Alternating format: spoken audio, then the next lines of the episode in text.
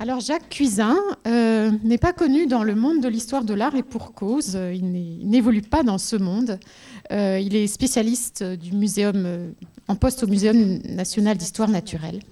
Alors il a été de mèche avec moi pour l'exposition puisqu'il a identifié patiemment les animaux qui sont représentés dans les œuvres. Donc les noms vernaculaires les noms latins, les noms en français et les noms savants qui figurent en fin de catalogue et dans les cartels de l'exposition, eh bien c'est lui. Alors Jacques Cuisin a également des connaissances dans le domaine de l'histoire culturelle des animaux et il m'a aidé à interpréter correctement certaines œuvres. Euh, par exemple, à essayer de déterminer quand l'artiste était inspiré d'un animal vivant ou d'un animal naturalisé, etc. Il est ornithologue de formation, animé, on peut dire, d'une véritable passion pour les oiseaux. Euh, il est docteur en écologie, titulaire d'un diplôme supérieur d'études et de recherche en sciences de la vie et de l'environnement. Euh, sa thèse, il l'a soutenue à l'Université de Bourgogne à Dijon en 1989, avec pour sujet l'identification des crânes de passereaux. En 1990, Jacques Cuisin est entré au Muséum national d'histoire naturelle. Il a travaillé notamment avec Michel Tranier lorsque celui-ci était directeur des collections.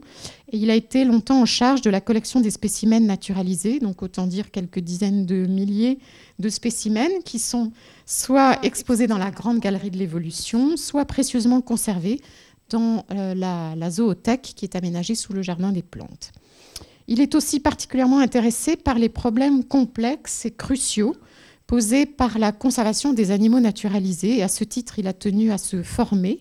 Il est donc aujourd'hui, que je sache, la seule personne au muséum qui est titulaire du fameux DESS de conservation préventive de l'Université de Paris 1 Panthéon-Sorbonne, un diplôme qu'il a obtenu en 2002. Il est aujourd'hui ingénieur d'études au muséum et toujours au sein de la direction des collections. Il est responsable de la plateforme de préparation-restauration. Il vous expliquera d'ailleurs probablement ce que signifie le terme de préparation, un terme avec lequel les historiens de l'art ou les amateurs d'art ne sont guère familiers. Euh, par voie de conséquence, vous vous doutez que Jacques Cuisin est l'auteur de nombreuses publications, notamment dans le domaine de la conservation des naturalia, dans des revues spécialisées comme Conservation, Restauration des biens culturels ou la lettre de l'OCIM. Et il assure bien entendu des formations dans ce domaine, en tissant ainsi des passerelles entre le monde de l'art et le monde de la science, notamment pour le compte de l'école du Louvre ou de l'Institut national du patrimoine. Et puis, euh, Jacques Cuisin est aussi l'auteur de plusieurs ouvrages de vulgarisation. Je pense par exemple aux Oiseaux d'Amérique, publié avec Alain Thomas en 2008. Et par ailleurs, il a encore une autre casquette, euh, celui d'expert sur le marché de l'art, euh, en raison de ses compétences dans le domaine très particulier des objets faits de plumes. Alors, je vais lui laisser la parole. Pourquoi ai-je tenu à, le convier ce soir?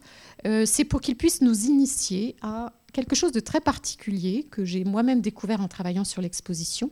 Il s'agit euh, de l'évolution de la stylistique des naturalisations. Il s'agit donc pour lui d'évoquer ce que cette évolution nous dit de notre regard sur l'animal.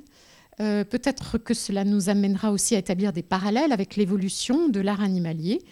Euh, dans la mesure où les artistes actuels utilisent de plus en plus d'animaux naturalisés, on en a un bel exemple dans l'exposition qui plaît beaucoup au public, avec le magnifique cerf naturalisé de Gloria Friedman dans le palier bas. Euh, et bien dans la mesure où les artistes actuellement utilisent de plus en plus d'animaux naturalisés, le point de vue, le regard de scientifique de Jacques Cuisin me paraissait donc particulièrement intéressant et tout simplement complémentaire de celui de l'historien de l'art. Donc Jacques, je te laisse la parole et je te rends surtout le micro.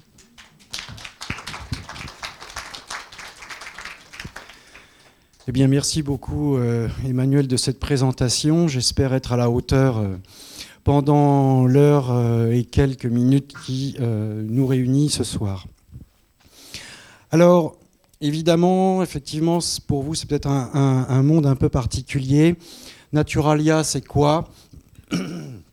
Pardon.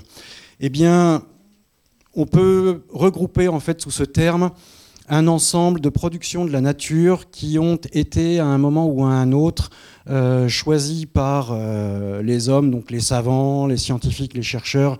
Là aussi, on a tout un, tout un, vocabulaire qui se décline au fil des âges. Et bon, vous envoyez dans ce, dans ce pot pourri quelques exemples. Ce peut être euh, des insectes tout simplement sur un carton, des préparations beaucoup plus complexes comme un squelette monté au centre légèrement gauche de, l'image. des coquillages là aussi qui sont simplement vidés de leur organisme. Des herbiers, à une technicité un petit peu plus complexe, des minéraux, etc. Bref, tout ce qui va finalement être extrait de la nature afin que l'on puisse poser un regard très particulier dessus, soit de description, enfin en tout cas en général de science. Je vais restreindre le mot naturalia et vous évoquer celui de naturalisation. Euh, dont vous voyez quelques, euh, quelques euh, éléments de, de, langage.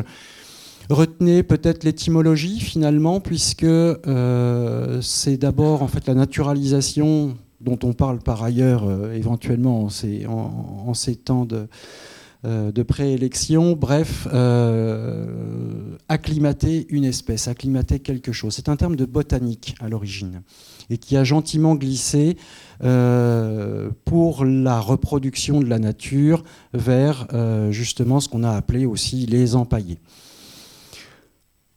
une approche intellectuelle de ce, terme de naturalisation, la matérialisation du discours scientifique. Ça, c'est très important parce qu'une idée, eh quelque part, il va falloir l'incarner d'une manière ou d'une autre. Ce peut être le dessin, ce peut être également quelque chose en trois dimensions. Et en trois dimensions, eh euh, la technique a permis de mettre au point euh, ces oiseaux, ces mammifères, voire d'autres choses d'autres approches, une approche historique, une approche matérielle, et puis donc les autres termes bah, que vous pourrez employer, mais en sachant quand même euh, les utiliser à dessein, puisque empaillé, effectivement, c'est cité en 1820, probablement antérieur. Ce terme a progressivement pris au cours du 19e siècle une connotation extrêmement péjorative. Donc si vous dites à un taxidermiste qu'il empaille les animaux, bon, il vous en fera grâce une première fois. Mais la deuxième fois, il sortira ses couteaux et je pense que vous y aurez droit. Le mot de taxidermie lui-même, euh, inventé par euh, Louis Dufresne, qui était préparateur au Muséum national en 1803, et en fait sera publié par un de ses successeurs seulement euh, bien plus tard. Et puis on retrouve au fil des pages antérieures à la Renaissance et jusqu'au 18e le terme de desséché euh, en fait, on ne savait pas très très bien comment qualifier euh, ces objets de la technique. Alors nous allons rentrer, si vous voulez bien, un peu plus dans le, cœur de notre, objet. Euh, Naturalia, pour commencer, en général, de toute façon, comme je vous le disais tout à l'heure, on a collecté, on a ramassé d'abord pour pouvoir observer, puis décrire et enfin surtout nommer. Nommer, ça permettait en fait de différencier les choses, les êtres, les productions les unes par rapport, par rapport aux autres. Un exemple ici avec une ostéologie, vous allez me dire c'est pas euh, c'est pas de la naturalisation, non, mais on a commencé quand même comme ça. Pourquoi? Parce que techniquement c'était pas difficile. Euh, la nature pouvait faire son œuvre toute seule. Mais il y a déjà euh, ce souci de pouvoir distinguer les différents les différents organismes, les différents animaux entre eux. Et pour ça, eh ben, on n'a pas le choix. Il faut dans un premier temps les mettre les uns à côté des autres. En fait, toute la euh, je dirais toute la, toute la zoologie, toute une grande partie de la science euh, va reposer sur cette observation et sur cette comparaison. On a besoin de comparer. Donc c'est pour ça qu'on a besoin de garder. Et on va avoir besoin de fabriquer. Alors à partir du moment où on a su fabriquer, évidemment, on a cette notion d'une production très très importante. Euh, ce qu'il y avait sur l'image euh, au sujet de, la notion historique, c'est qu'en particulier au XIXe siècle, au moment où la technique a été très affinée, euh, eh bien, je ne vais pas dire que n'importe qui a pu naturaliser des, animaux, mais pas loin. Et c'est ce qui, quelque part, est très difficile pour rentrer dans nos mondes de musées de sciences, c'est qu'on a une multiplicité d'échantillons, de spécimens. Effectivement, au Muséum national, euh, l'ensemble des naturalisations, bon, ce qui n'est pas énorme à l'échelle des musées euh, du monde, mais c'est à peu près 300 000 spécimens. 300 000 spécimens, si vous rapportez ça effectivement des ensembles de musées de beaux-arts, ça vous paraît complètement démesuré. mais c'est pas grand-chose. Les grosses collections, comme le British Museum ou euh, l'American Museum ou la Smithsonian, on est autour du million de spécimens. Donc c'est considérable, c'est gigantesque, et du coup, ce gigantisme empêche de pouvoir euh, avoir un regard juste et, correct. Et puis, il y a quand même effectivement cette, cette tendance euh, à chaque époque, à chaque idée, eh ben, on va tout recommencer. Pourquoi on va tout recommencer? Pour pouvoir montrer que c'est nouveau. Alors éventuellement avec une nouvelle technique, mais surtout avec un nouveau discours. Et vous voyez que là, finalement, ces colibris, eh ben, on peut les regarder très très différemment, juste pour ce qu'ils sont, pour euh, la différence des formes, des couleurs, etc. On peut avoir un discours un tout petit peu plus euh, fini avec la position d'un nom, et le nom permet de distinguer effectivement. Et puis on peut avoir effectivement encore d'autres euh, regards euh, que sont ceux par exemple de la biologie moléculaire aujourd'hui, parce qu'on peut encore valoriser ces spécimens grâce à la biologie moléculaire. Alors comment les époques se succèdent-elles? Alors quelques exemples évidemment euh, choisi au fil d'abord des pages. Je suis toujours en deux dimensions ici pour, euh, démarrer, euh, cette conférence.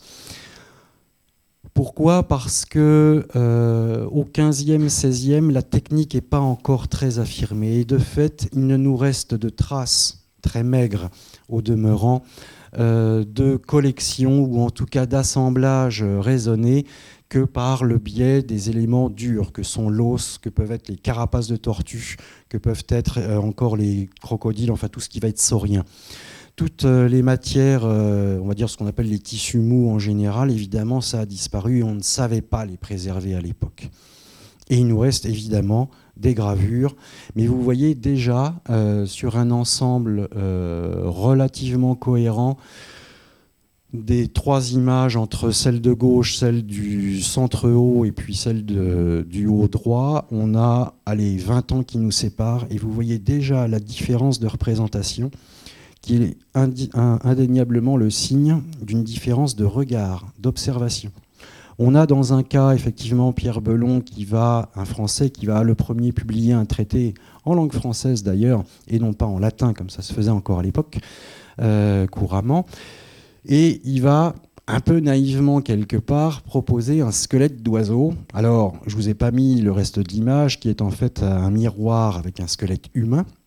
Donc il y, a ce, euh, jeu à la fois de différenciation et euh, de comparaison.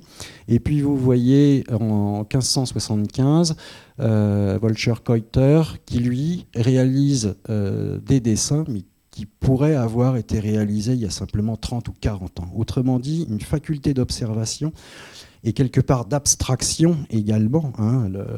L'auteur n'a considéré que ce qu'il avait sous les yeux, pas autre chose. Il n'a pas plaqué de schéma euh, propre à son temps. Il est très novateur. Et puis Ambroise Paré, de manière un peu étonnante, avec un squelette d'autruche, euh, qui est complètement euh, disproportionné parce que on peut on peut, c'est une hypothèse seulement, imaginer en tout cas qu'Ambroise Paré, ou en tout cas celui qui a réalisé euh, le dessin d'origine, a été frappé par la capacité de l'autruche à courir. Et vous voyez que tout l'ensemble bassin et membres inférieurs est complètement démesuré par rapport à la tête. Et puis en bas, euh, d'après Cuvier en 1830, donc là on a fait un saut d'à peu près euh, allez, 300 ans, 280 ans. Et là, on a quelque chose qui est beaucoup plus, euh, beaucoup plus objectif en quelque sorte, à tel point que ça a même été mis en couleur euh, pour en accentuer le, réalisme. Alors, l'oiseau est encore figé dans une posture relativement académique. Un bon profil, de manière à pouvoir exposer, détailler tous les caractères, pas de problème. Mais on a quand même beaucoup, beaucoup progressé, simplement si vous comparez avec Ambroise Paré. Et puis, effectivement, on a quelques éléments où on passe déjà progressivement euh, d'un animal qui est révélé à un animal observé, décrit. Alors des premières naturalisations, euh, un exemple qui est pris au Muséum national, vous bon, autant utiliser les ressources à disposition. Et vous voyez qu'il y a quand même une troublante ressemblance entre la représentation 2D et la représentation 3D. Euh, en tout cas, je ne sais pas si l'un a été fait d'après l'autre, mais euh, il y, a quand même, quelque chose. Alors, on est toujours dans de la description, hein. on est toujours dans une nécessité de comparaison, d'expliquer, de montrer tous les caractères possibles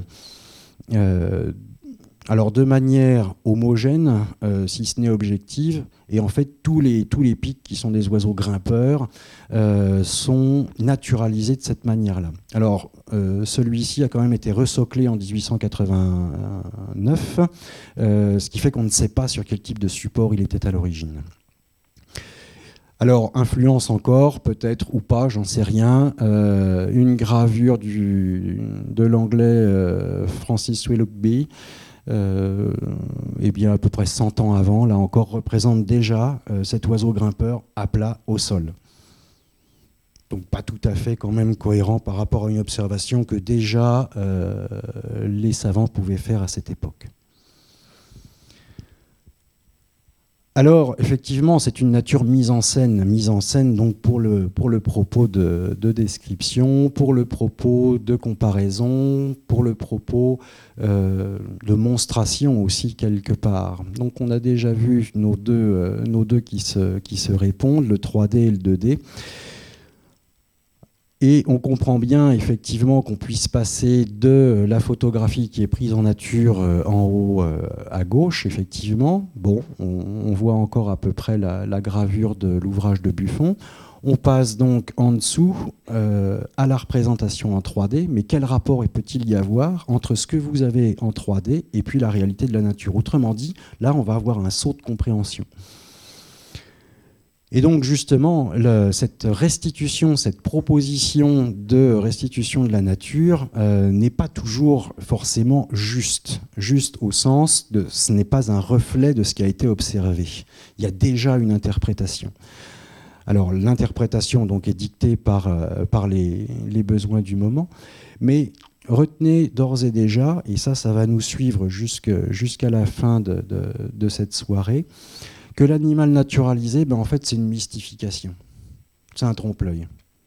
C'est-à-dire qu'on va vous proposer quelque chose, mais ce quelque chose n'est pas forcément juste. Il y a plusieurs regards possibles, euh, plusieurs plaquages possibles. Celui d'une époque, on l'a vu avec les squelettes, celui de, euh, qui va réaliser en fait la, naturalisation, et puis celui qui va euh, discourir dessus également. Donc on peut avoir pas mal de mélanges.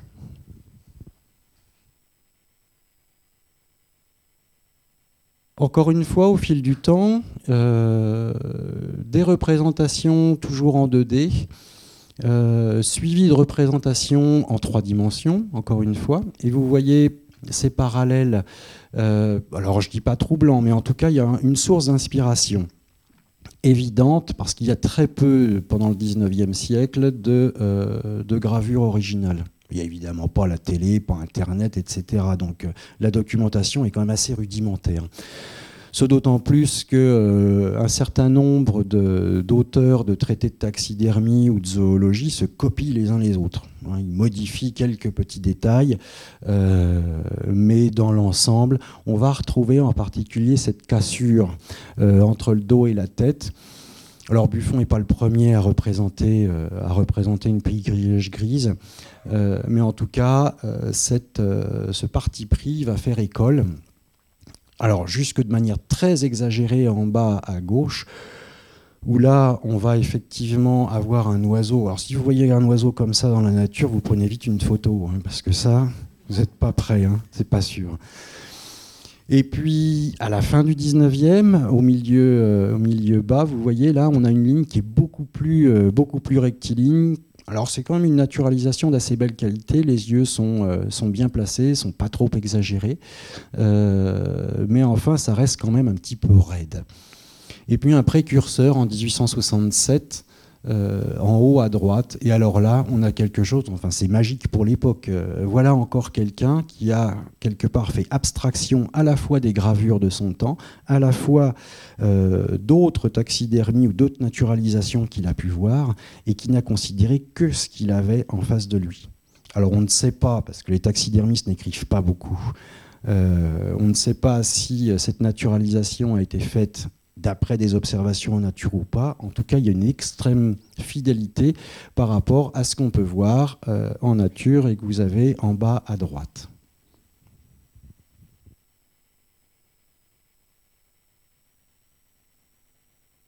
Des influences, donc je vous en ai parlé un tout petit peu. Il y en a qui sont parfois un peu plus manifestes. Alors celle-là serait caricaturale, vous allez me dire, mais pourquoi pas?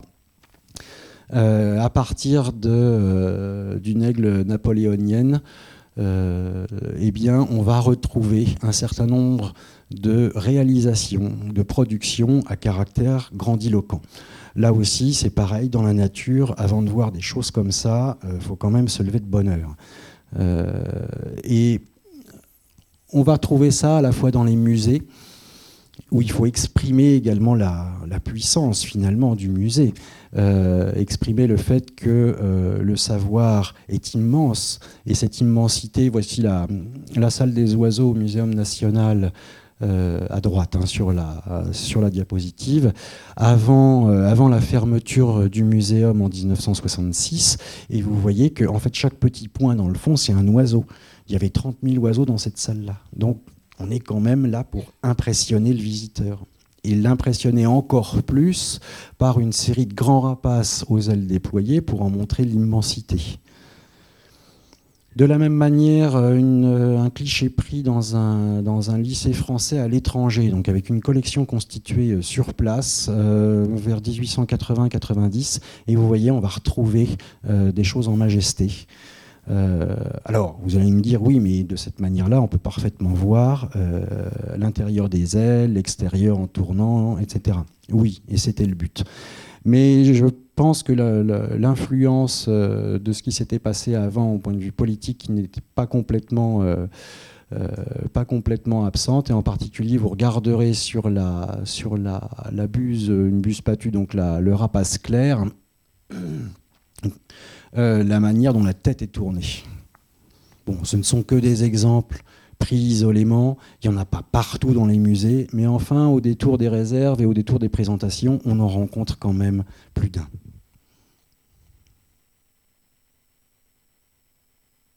Copier la nature, donc. Alors comme ça suffisait pas, euh, tout ce que je vous ai dit, la tradition orale, euh, la transmission du savoir entre les différents praticiens, et encore pas toujours, parce que certains ne se disent pas les secrets, euh, même de maître à élève, eh bien il y a quelques, quelques auteurs qui vont écrire. Et en fait, ces écrits vont fortement influencer et codifier la manière dont on va représenter tel ou tel type d'animal. Toujours des exemples parmi les oiseaux pour le moment. Et euh, Boitard, alors Boitard et l'édition de 1881 est tardive. Boitard écrit en premier lieu en 1839. Euh, et effectivement, on a déjà dans l'édition de 1881 un certain nombre de choses. Alors, je vous ai mis que les rapaces, les oiseaux de proie diurne, euh, mais enfin, tout est détaillé. Tous les oiseaux sont détaillés sur la manière dont on va les représenter envers les jambes légèrement fléchies et les tarses parallèles. Donc ce sont les traits verts sur euh, à la fois le 2D et à la fois le 3D. C'est quand même parfois assez frappant. Le dos est aplati ou arrondi. Bon, ça, dépend de l'habileté du, taxidermiste. La poitrine est arrondie. Et puis le cou est raccourci et légèrement fléchi en arrière. Alors ça, légèrement fléchi en arrière, on l'a vu tout à l'heure avec la pigrièche, euh, c'est quand même assez rare. Mais là, vous voyez tous les oiseaux de ces époques-là euh, eh ben, sont représentés à peu près de la même manière.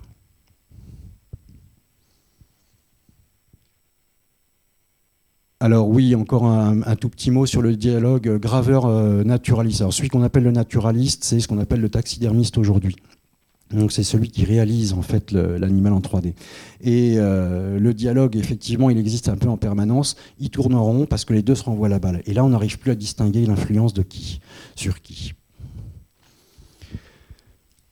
On copie toujours la nature, y compris au XXIe siècle. Et ben, voilà ce qu'on fait euh, en reprenant donc euh, l'une des images de la, diapositive précédente sur la gauche de l'écran.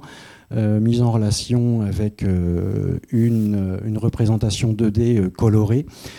Et puis voilà le gagnant du concours européen de la taxidermie en 2010 avec un aigle royal. et vous voyez que là, on a quand même quelque chose, en particulier au niveau du centre de gravité de l'oiseau, qui est quand même beaucoup plus fondé sur une observation effectivement également des documents photographiques, voire de films, etc. Autrement dit, à gauche, il n'en faudrait pas beaucoup plus pour qu'il tombe en avant. Il tient pas debout, c'est pas possible. Et surtout la manière dont, euh, vu la manière dont sont euh, fixés les, serres et les doigts.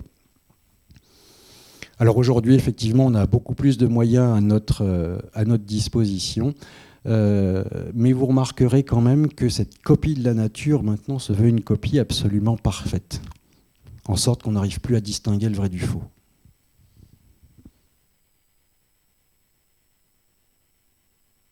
Un des éléments de la véracité des naturalisations tient dans l'œil. Euh, nous sommes particulièrement sensibles au regard. Hein. En tant que mammifères et primates, euh, le regard a pour nous une très très grande importance. Alors voilà comment ça a pu se traduire aussi au fil du temps. Euh, c'est pas exhaustif, hein, évidemment, euh, mais à partir euh, de toujours cette gravure de, Buffon, les premiers yeux. Alors je vous ai passé les tout premiers yeux parce qu'il y a eu des essais avec de la nacre peinte, avec du bois, avec, avec plein, de, petits bricolages tout, à fait, tout à fait personnels. Et puis il y a eu une production artisanale de maîtres verriers qui se sont mis à réaliser des choses pour la taxidermie progressivement. Alors les yeux qui sont avant 1830, euh, on n'en trouve plus beaucoup aujourd'hui. C'est devenu assez rare parce que, comme euh, on l'a vu tout à l'heure, euh, une nouvelle idée, des collections neuves. Alors on n'a pas toujours refait les collections, mais par contre on a changé les yeux, surtout à partir du moment où ils ont pu être produits de manière quasi industrielle et où le prix était vraiment très modique. Donc ces yeux qui sont faits de deux, de deux pastilles de verre colorées simplement à poser euh, l'une sur l'autre, effectivement donnent un regard un peu exorbité quand même aux animaux, surtout que la paupière n'est pas du tout travaillée. Et puis on va passer progressivement, 1880-1910, à des yeux qui sont beaucoup plus en relief, qui tiennent compte de la profondeur en quelque sorte du globe oculaire et puis vous voyez, euh, pour finir euh, en bas à droite, la manière peut-être un peu euh, trop réaliste d'ailleurs, dont peut être traité un regard aujourd'hui, avec un, certain travail de la paupière, de l'arcade sourcilière et, et, de tout ce qui est tour de l'œil, léger ombrage, bref. Encore une fois, on est dans de la mystification. Hein. on n'est pas dans du, on peut pas reproduire de toute façon cette nature. Donc on est obligé de tricher comme en dessin. Alors une certaine forme d'anthropomorphisme s'atténue au fil du temps, au fur et à mesure en fait que la technique et les fournitures vont permettre de progresser.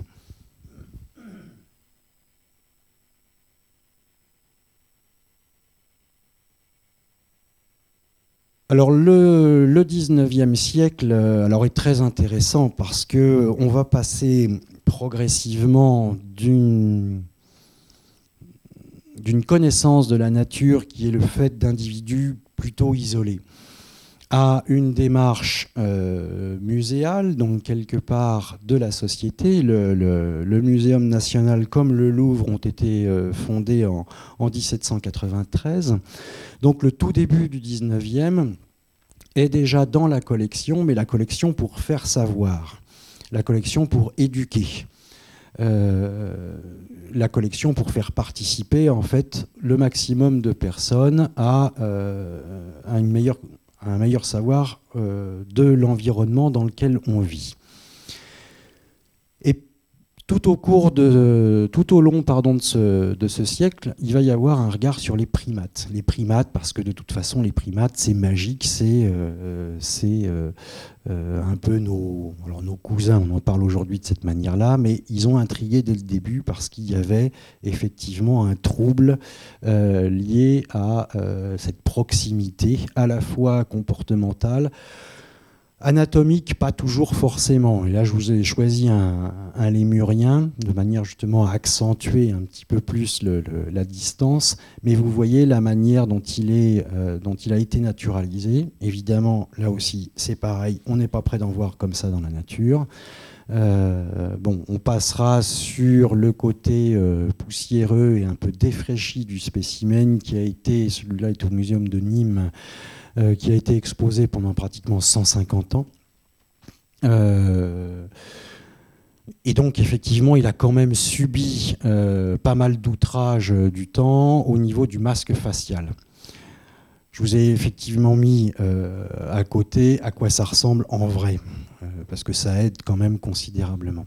Alors les primates, dans nombre de représentations, on va les trouver appuyés sur un bâton, une branche. Celui-là est un peu euh, particulier, il est simplement assis.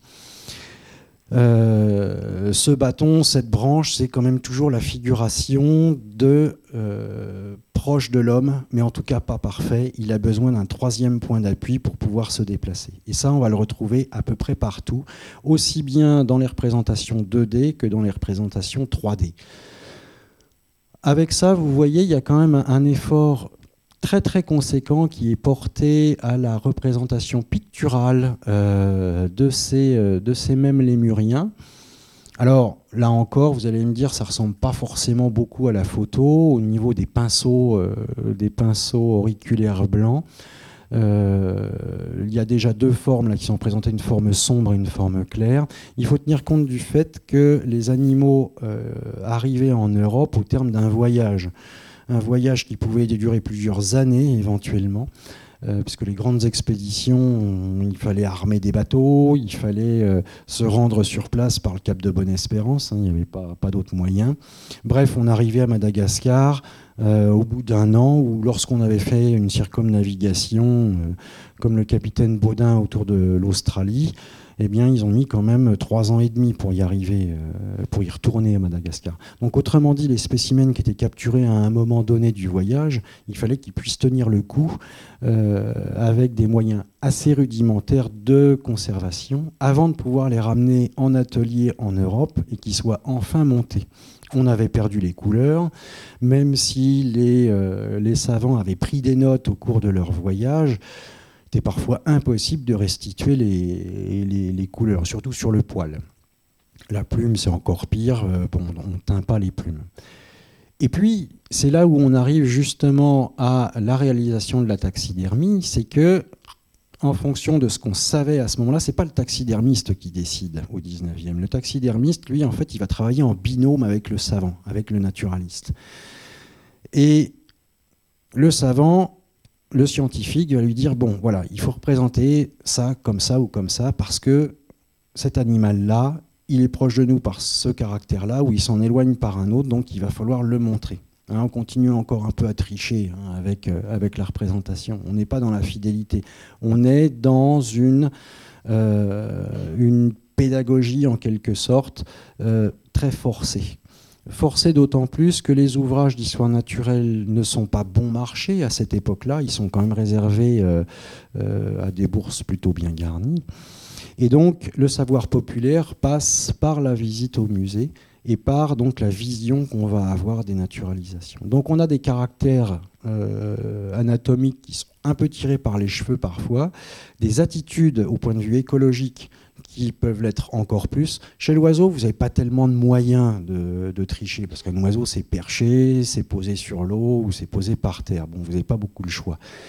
Mais sur les mammifères et sur les primates en particulier, vous avez à peu près tout le choix possible que nous offrent nos postures à nous. Donc ça fait quand même pas mal de choses.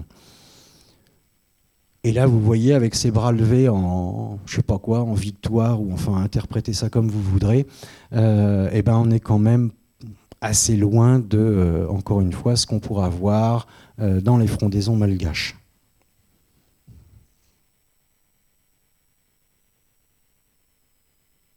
Alors il y a un autre phénomène qui va euh, progressivement se, faire jour par le biais, alors ici illustré par le biais des collections de chasse, à partir du moment où effectivement, je dirais la, bon, la chasse en général et puis une connaissance de la nature se sont fait plus populaires, c'est-à-dire que là, on arrive dans le dernier quart en fait du 19e siècle. Il y a également énormément de taxidermistes hein, à cette époque-là. Il faut considérer que vers 1800, enfin après la guerre de, 1870, vers 1880-90, à Paris, vous avez plus de, je crois que c'est 75, 74 ou 75 euh, officines de taxidermie privées euh, qui sont enregistrées euh, au registre du commerce. Alors certaines, évidemment, il y a une ou deux personnes qui travaillent dedans, mais les grandes maisons comme euh, Véro, Boubé, Desrolles, eux, emploient déjà plusieurs dizaines d'employés. Donc ça veut dire qu'ils ont une, capacité de production considérable. Sans compter, évidemment, euh, tous ceux qui font profession euh, en région. Donc cette notion de possession de la nature, elle se fait par le biais du trophée en particulier ici des trophées de mammifères, mais on a également réalisé des trophées d'oiseaux. Moins connus, un peu plus techniques. Le trophée, voilà, on n'a déjà plus besoin de l'animal en entier. La description, c'est terminé. Pour ces espèces-là, on sait ce que c'est. Donc on cherche juste à représenter et à garder surtout un témoignage euh, de l'animal qu'on a croisé à un moment au cours de euh, ses pérégrinations ou de ses chasses. Et le fait de garder simplement un morceau, c'est bien ça la possession quelque part, parce qu'on va pouvoir le montrer. Il y a une certaine fierté dans euh, la monstration de ces, euh, de ces accumulations.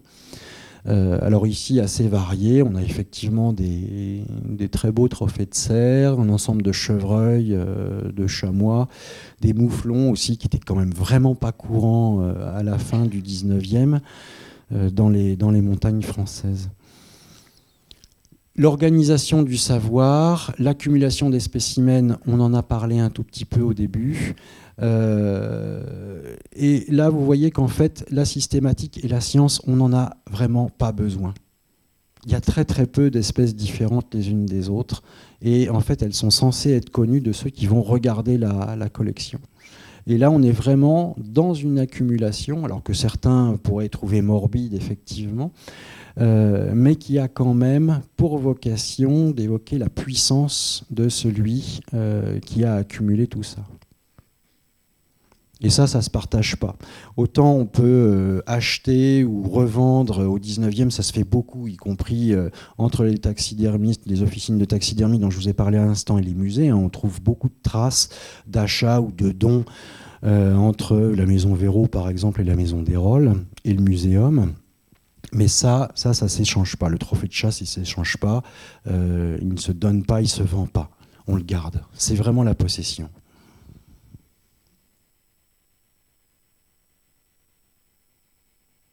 Dans le même temps, euh, on a une autre approche euh, de la nature, alors là qui est un petit peu plus délicate. On est encore dans ce registre de la possession, mais pour posséder un milieu, euh, vous n'avez pas d'autre solution que, que de l'extraire et de le mettre en boîte. Alors c'est la notion de la scénette euh, qu'on appellera diorama un peu plus tard, le voir au travers, on verra, pourquoi. Euh, mais en tout cas, il y, a, il y a ce désir de garder, presque un désir presque jaloux finalement.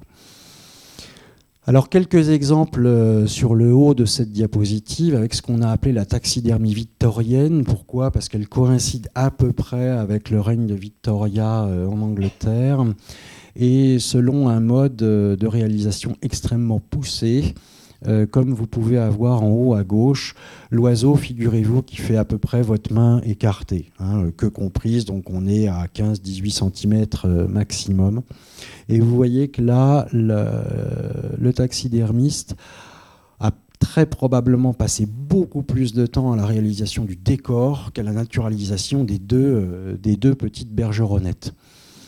Mais le décor est bluffant. Le décor est bluffant, c'est quelque chose qui a été réalisé vers 1870 à peu près, 70-75, euh, et on a déjà une restitution de l'eau en particulier. C'est toujours très difficile à faire l'eau.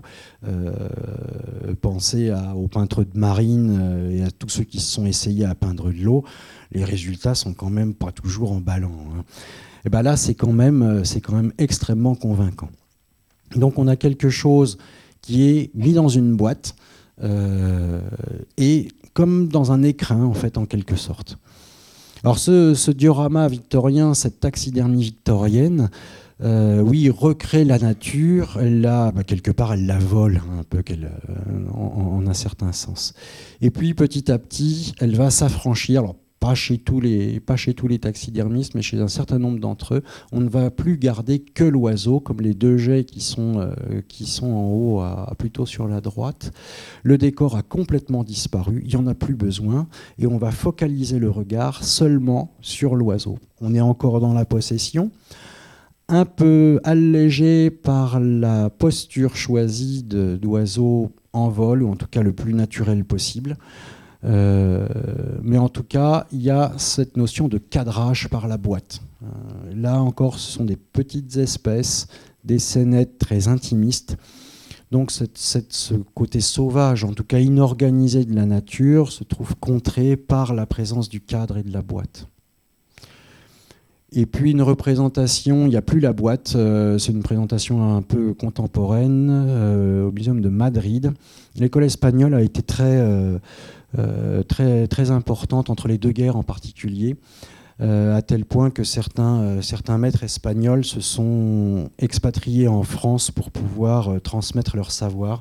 On avait un taxidermiste au muséum qui a pris sa retraite il y a 6 ou 7 ans et qui avait été enseigné par un espagnol. Et avec une capacité de réalisation des oiseaux qui était proprement magique.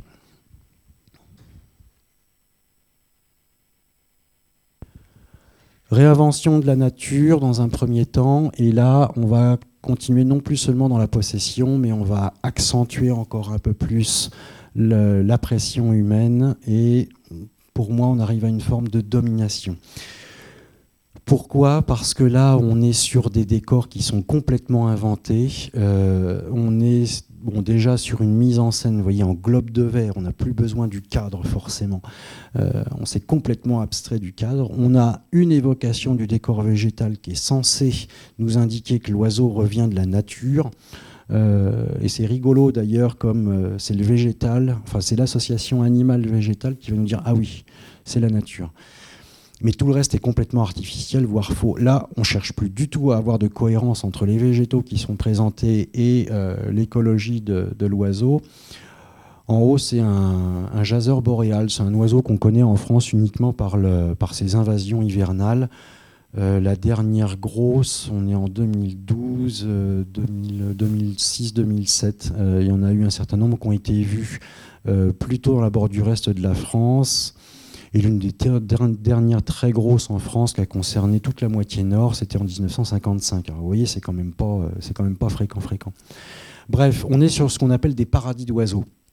Donc le paradis, euh, eh bien, comme son nom l'indique, c'est quelque chose qui est un peu fantasmé.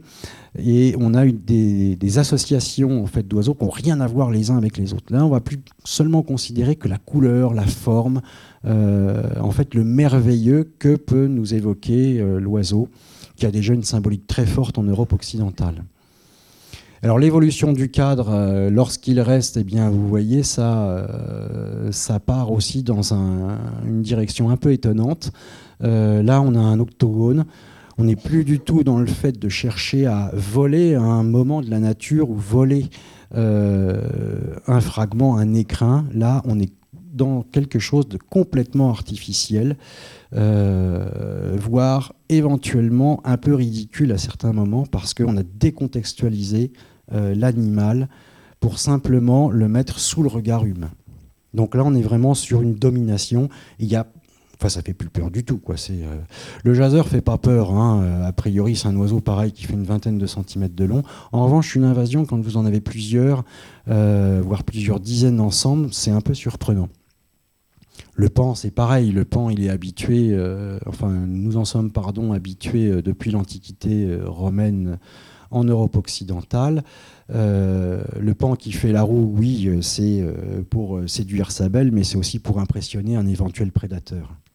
Lorsque vous avez ce panneau de 1m20, 1m30, 1m40 constellé Dieu qui se déploie, vous avez un mouvement de recul suffisant pour que le pan puisse s'en aller. Le gypaète qui euh, lui, fait, euh, lui fait pendant sur la, branche en haut, c'est l'un des plus gros rapaces européens. Lui, c'est un casseur d'os. Euh, mais c'est pareil, c'est dans la nature quand on est confronté à un gypaète, bon, ça arrive très rarement, hein, à part pour quelques alpinistes, mais c'est extrêmement impressionnant. Ça fait à peu près 3 mètres d'envergure. Bon, c'est pas anodin. Donc cette domination, la nature domine plus, c'est l'homme qui domine. Et il domine dans l'esthétique, il domine dans la réalisation, il domine dans la technique, il fait ce qu'il veut. Alors ce triomphe, euh, ce triomphe de l'idée en fait sur, le, sur la sauvagerie eh bien, va se dérouler euh, en, plusieurs, euh, en plusieurs temps. des choses extrêmement violentes avec des sculptures d'Emmanuel Frémier évidemment, vous allez me dire, euh, c'est pratiquement le maximum. Oui, c'est pratiquement le maximum, mais Frémy a été exposé dans les musées. Cette sculpture est à l'entrée de la galerie d'anatomie comparée paléontologie au muséum. Autrement dit, c'est visible par absolument tout public. Donc c'est fait pour frapper. Euh, c'est fait pour frapper l'imagination, c'est fait pour euh, choquer, voire éventuellement le, visiteur. Donc le premier acte, c'est effectivement l'homme face à cette sauvagerie, à cette violence de la nature, euh, la fameuse loi de la nature hein, euh, qu'on a encore euh, sur le bout des lèvres aujourd'hui. Dans un second temps, l'homme en fait va être le seul capable d'apporter à la fois de l'ordre et à la fois une organisation. Alors bon, vous allez me dire le terme organisation de la nature, c'est quand même un peu prétentieux, mais en tout cas, c'est l'intelligence qui va lui permettre euh, d'ordonner tout ce, bazar. Alors, la première manifestation de l'ordre, on l'a vu auparavant, c'est de donner un nom. Hein. à partir du moment où on donne un nom, hop, on sait ce que c'est, on passe à la suite, euh, etc. Et quelque part, il y, euh, y, a un côté un peu encore biblique finalement dans la systématique. Moi, je ne peux pas m'empêcher, euh, lorsque j'entends euh, certains scientifiques qui disent oui, mais on n'a pas fini de tout décrire, je ne peux pas m'empêcher de mettre ça en relation avec les versets de la Genèse, que l'homme donne un nom à chaque bête de la terre, chaque oiseau du ciel et chaque poisson de la mer. Hein, c'est quand même ça l'idée, hein, euh, c'est ordonner, mettre dans des boîtes, que ça soit dans la tête ou que ça soit dans les dioramas. Alors, c'est là où ce second acte, finalement, euh, prend aussi tout son, sens. Est-ce que la systématique, finalement, c'est pas le nouvel écrit, c'est pas le nouveau livre? Euh, je ne vais pas parler de révélation parce que là on n'est pas dans de la révélation, mais on est quand même dans un écrit. Euh, est-ce que finalement c'est pas le nouveau texte entre guillemets sacré qui va agencer la nature, mais dans son ensemble? L'œuvre de description n'est pas finie. Hein. Aujourd'hui, on décrit alors non plus des oiseaux et des mammifères ou alors euh, au compte-goutte.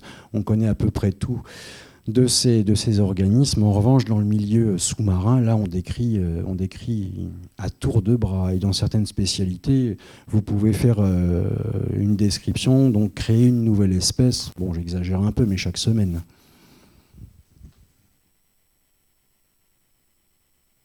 Et puis on en arrive effectivement au troisième acte, euh, où effectivement là, on est à la fois dans euh, la mystification la plus complète, euh, la recréation de la nature. Sur ce groupe de lions, seuls les trois, les trois qui sont au premier plan sont vrais. Les autres, c'est des peintures. Ça, c'est un diorama qu'à l'American Museum. Euh, l'un des dioramas qui a été réalisé entre les deux guerres par l'équipe de Carl Eichler, euh, probablement l'un des plus grands taxidermistes euh, à la fois de son temps et puis bon, de tous les temps. C'est un peu difficile à dire comme ça. Eichler s'inscrit aussi dans une époque. On a besoin de montrer quelque chose qui exprime la puissance des expéditions qui ont permis ça les expéditions, elles ont été financées par le gouvernement américain. C'était des choses qui duraient plusieurs années. On envoyait sur place à peu près tous les corps artistiques et techniques que vous pouvez imaginer. Il y a des gens qui ne sont allés dans, ces contrées d'Afrique orientale que pour croquer euh, les paysages, les arbres. Les botanistes sont allés pour identifier les espèces prélever des, spécimens végétaux de manière à ce que les mouleurs après puissent les reproduire, les peindre, les agencer dans le diorama. Bref, le diorama, enfin la série de dioramas euh, africains de l'American Museum, c'est une réalisation euh, euh, qui a nécessité le concours de plusieurs dizaines de, de personnes.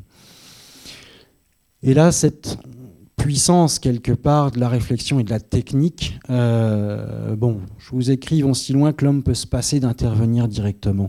Et en fait, on est là quelque part dans le voir au travers. C'est-à-dire que le visiteur qui est face à ce genre de diorama se dit j'y suis. J'ai pas besoin de voyager. De toute façon, j'en ai pas les moyens. En 1930, les voyages transcontinentaux n'étaient pas ce qu'ils sont aujourd'hui. Et donc, quelque part, il y avait cette fierté également à la fois de l'équipe réalisatrice et à la fois des visiteurs de pouvoir se dire oui, mais nous, effectivement, on est capable d'aller jusque-là. Euh, on est capable de d'amener la nature chez nous. On est capable d'en exprimer des scènes qui ne sont plus violentes. Hein. Vous voyez là, on est dans quelque chose qui écologiquement est tout à fait juste. Euh, c'est-à-dire qu'on a un groupe de lions avec euh, un mâle dominant, un mâle subadulte et puis trois femelles. Donc ça, c'est vraiment bien observé parce que c'est les femelles qui vont chasser. Euh, qui vont rabattre en tout cas le, gibier dans, une, euh, dans un paysage de savane euh, plutôt en fin, de, en fin de saison sèche. Bref, là, on a absolument tout le discours à la fois des connaissances qu'on a accumulées sur le milieu, des connaissances qu'on a accumulées sur les animaux. L'anatomie là est parfaite, il n'y a pas de faute. et puis, et puis, et puis techniquement, techniquement, mais on est vraiment là au paroxysme quelque part de la, euh, du trompe-l'œil et de la mystification.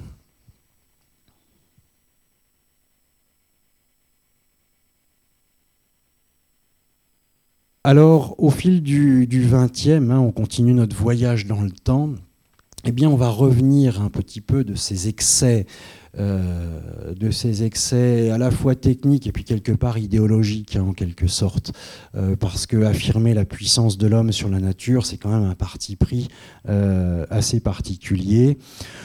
On est encore régulièrement rappelé à l'ordre par tout ce qui est événement accidentel, que ce soit éruption, catastrophe naturelle.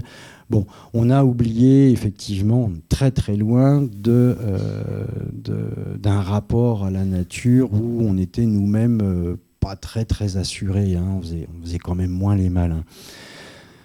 Et donc, vous voyez, au fil du 20e, eh ben, on va commencer, on va continuer le, diorama, on a vu avec ce Daikley jusqu'en 1934-38 à peu près. Donc, on a encore même des scénettes de, moindre importance, hein, comme ce, euh, ce pic américain qui est au milieu d'une chaînée.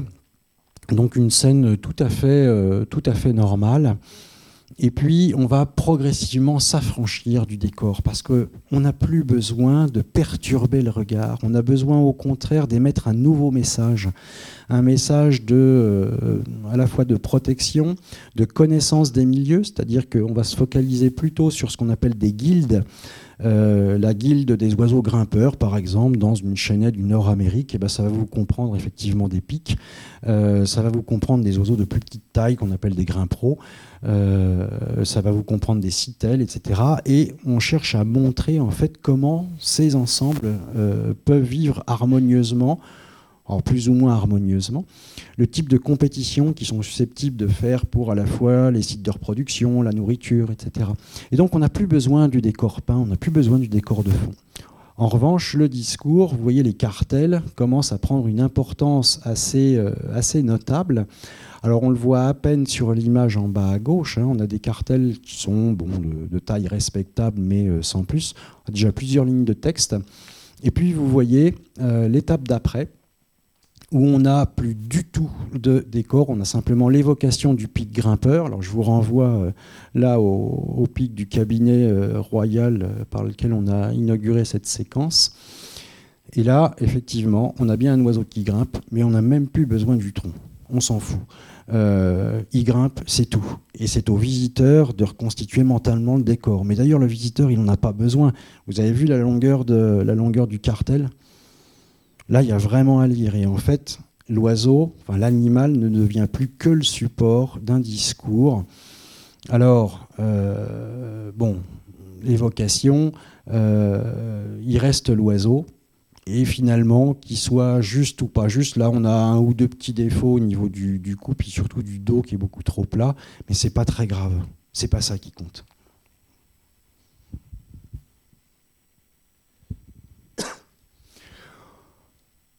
Alors la nature paisible, la nature paisible, ça j'en sais rien, mais finalement c'est quand même ce qui ressort de cette présentation euh, très récente du Muséum de La Rochelle, euh, que j'ai revu il y, a, euh, il y a deux ans à peu près. On n'a plus besoin de la systématique. La systématique, elle va être expliquée autrement. Elle a déjà été vulgarisée et maintenant, effectivement, avec des supports médiatiques euh, complètement différents que peuvent être. Euh, alors la télévision, pas tellement, parce que c'est pas tellement digeste hein, non plus la systématique, mais en tout cas sur Internet, vous pouvez trouver tout ce que vous voudrez. Et donc là, on a une évocation des prédateurs, euh, mais on a pareil plus besoin du milieu, puis on a mis ensemble un peu tout le monde. C'est pas l'arche de Noé, c'est au contraire le fait de pouvoir disposer dans un très petit espace, une très petite surface, euh, d'animaux à écologie complètement différente, entre le tigre forestier, le guépard des espaces ouverts qui lui est un coureur, un coureur de vitesse, les ours avec trois ours différents pour évoquer trois milieux différents. Et là, vous voyez, on est comme sur la, la, photo de la diapositive précédente euh, en se focalisant sur l'un ou l'autre animal, mentalement on reconstitue le décor. Pourquoi? Parce qu'on a bénéficié de tout le savoir accumulé depuis euh, le 19e, le 18e, etc., sur les modes de vie animaux. Et on n'a vraiment plus besoin de ça. Donc il y a juste le nom euh, des animaux, et vous voyez, à part un seul, les autres sont désoclés, de manière à ne pas perturber non plus la lecture qu'on va avoir de ces spécimens.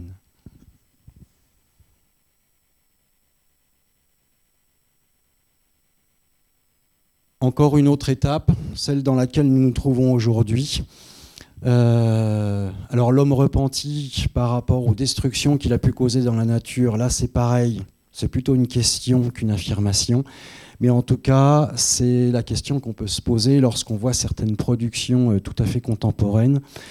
Euh, le chat qui est en bas à droite, eh ben, c'est ni une peinture, ni un animal vivant c'est une réalisation de taxidermie. Vous allez me dire, c'est banal un chat, mais la manière dont ça a été fait, en plus, c'est une. Euh, Émilie Meyer, c'est une, fille qui a 25 euh, ans à peu près. Enfin bref, c'est autrement dit une jeune praticienne.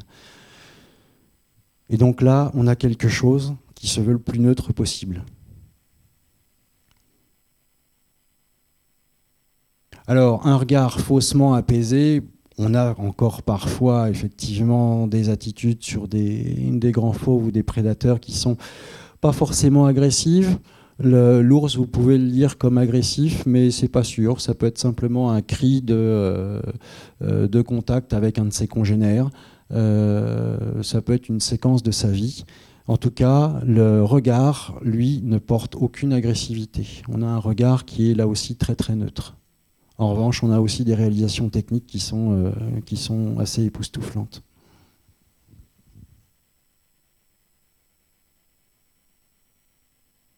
Alors une dernière, euh, euh, approche, et là en revanche c'est vraiment une question, parce que finalement au travers d'un certain nombre de réalisations de taxidermie, là on sort quelque part du musée de sciences, euh, pour se diriger plus vers euh, des propositions en art contemporain.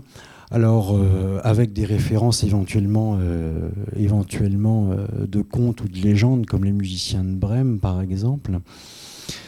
Mais finalement, voilà, un certain nombre de questions. Quelle est la signification de cette petite citelle en haut à gauche? La citelle, c'est un oiseau qui est à peu près grand comme ça. Et là, effectivement, elle est doublement morte. Elle est morte une première fois, on va dire naturellement, on l'espère, et en plus, elle a été placée dans une urne qui est quand même quelque chose qui est plutôt réservé à la jante humaine, a priori. En dessous, euh, pareil, un lauréat d'un concours de taxidermie américain. Bon, là, on va saluer plutôt la prouesse technique parce que tout tient en fait par la queue du zèbre. Euh, donc, il n'y a qu'un seul point, euh, un seul point d'appui pour l'ensemble du montage. Tout ça grandeur nature, évidemment, hein, c'est pas, pas des réductions. On est effectivement dans une scène, dans une scène violente, mais là, à la limite, l'homme pourrait être absent, ça a pu se dérouler, ça doit pouvoir se dérouler en ce moment même, indépendamment de notre regard. Et puis donc deux, choses, deux choses euh, assez différentes. Euh, l'une par Maurizio Catlan, donc qui, euh, a cette proposition, et puis l'autre par Annette Messager, bon, qui est désormais célèbre depuis plusieurs décennies pour l'utilisation qu'elle fait de l'animal naturalisé. Mais en tout cas, voilà, l'animal naturalisé, au-delà de la science à laquelle il sert encore dans les musées de spécialité, eh bien, à retrouver en quelque sorte euh, euh, le chemin d'autres types de présentations. et puis au-delà des présentations, bah, c'est quand même le message et la signification qu'on veut bien en avoir, qu'on veut bien en avoir aujourd'hui. voilà, je ne, en tout cas, voulais pas quitter cette tribune sans avoir remercié un certain nombre de gens qui m'ont permis de vous parler ce soir.